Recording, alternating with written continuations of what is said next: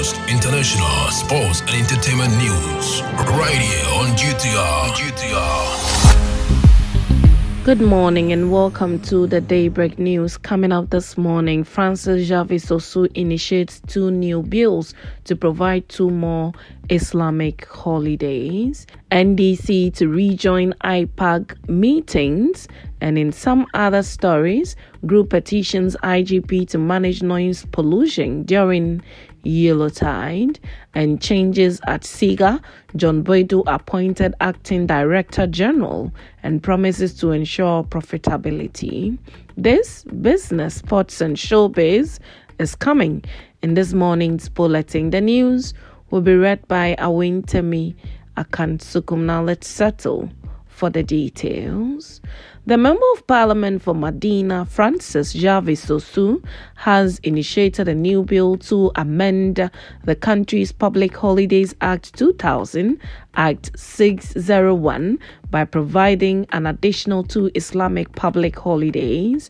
These are Tashri for each Islamic festivity of IPAC in March 2021. Now offense and enjoying the telephone number were noise opted as a new acting director general.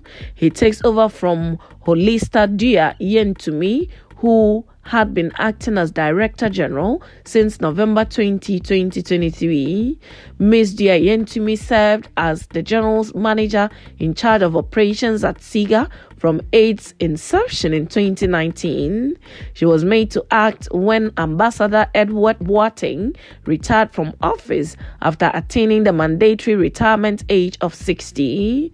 Ambassador Edward Boating turned 60 years in June 2023 and was given an extension till November 2023. Mr. Boating handed over to Ms. Holista Dia Yentumi. Mr. John Boadu's appointment was announced in a letter dated Monday, December 11, 2023, and signed by the Secretary to the President, Nana Bediatuo Asante. Now straight to some business this morning. Imani Africa has given assurances that civil society organizations, CSOs in the country, will champion the cause of Ghanaians on the Ghana lithium deal. Imani, including other stakeholders, has argued that the drafted agreement does not meet public expectations. In a pilot brief, Imani called on the government to listen to the calls of Ghanaians to ensure that the rights royalties are paid to the country.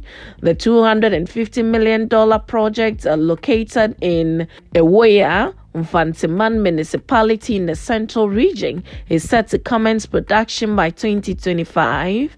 The deal includes a 10% royalty and 13% free carried interest in the state, surpassing the existing 5% and 10% respectively for other mining agreements. Imani underscored the importance of the government and Barari DV spellings out of the terms and conditions of the contract to enable tracking.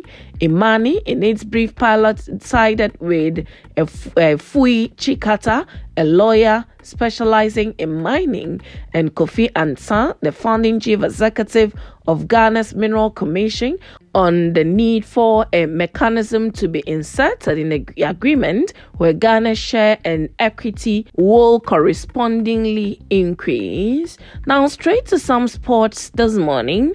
Ghana midfielder Thomas Partey has renewed hopes of making it into the Black Star squad for the 2023 AFCON champion in Côte d'Ivoire. This comes in the wake of the latest update of the Ghanaian player's recovery from a thigh injury that has forced him out of action for almost 2 months. The Arsenal star was captured in a video going through several workout drills, including running on a treadmill and leg workout routines at a training facility at an undisclosed location. The former Atletico Madrid player last played for the Black Stars in Ghana's 4-0 loss to the United States of America in an international friendly game. Ghana has been drawn in Group B alongside Egypt, Mozambique, and Arsenal manager has said that he isn't sure of Partey's return date from the Inji. Now straight to some showbiz. A young Ghanaian filmmaker and writer, Elsie Obin-Kwachi, is calling for increased support from key stakeholders in the creative industry to nurture up-and-coming talent striving to make a significant impact with their work. She made the appeal on the sidelines at the premiere of her latest documentary, Unexpected, produced by her Elsie Production House at British Council, Accra. Unexpected looks into the lives of 4 teenage girls, including a mother of 11 children, who come to motherhood at the tender age of 14.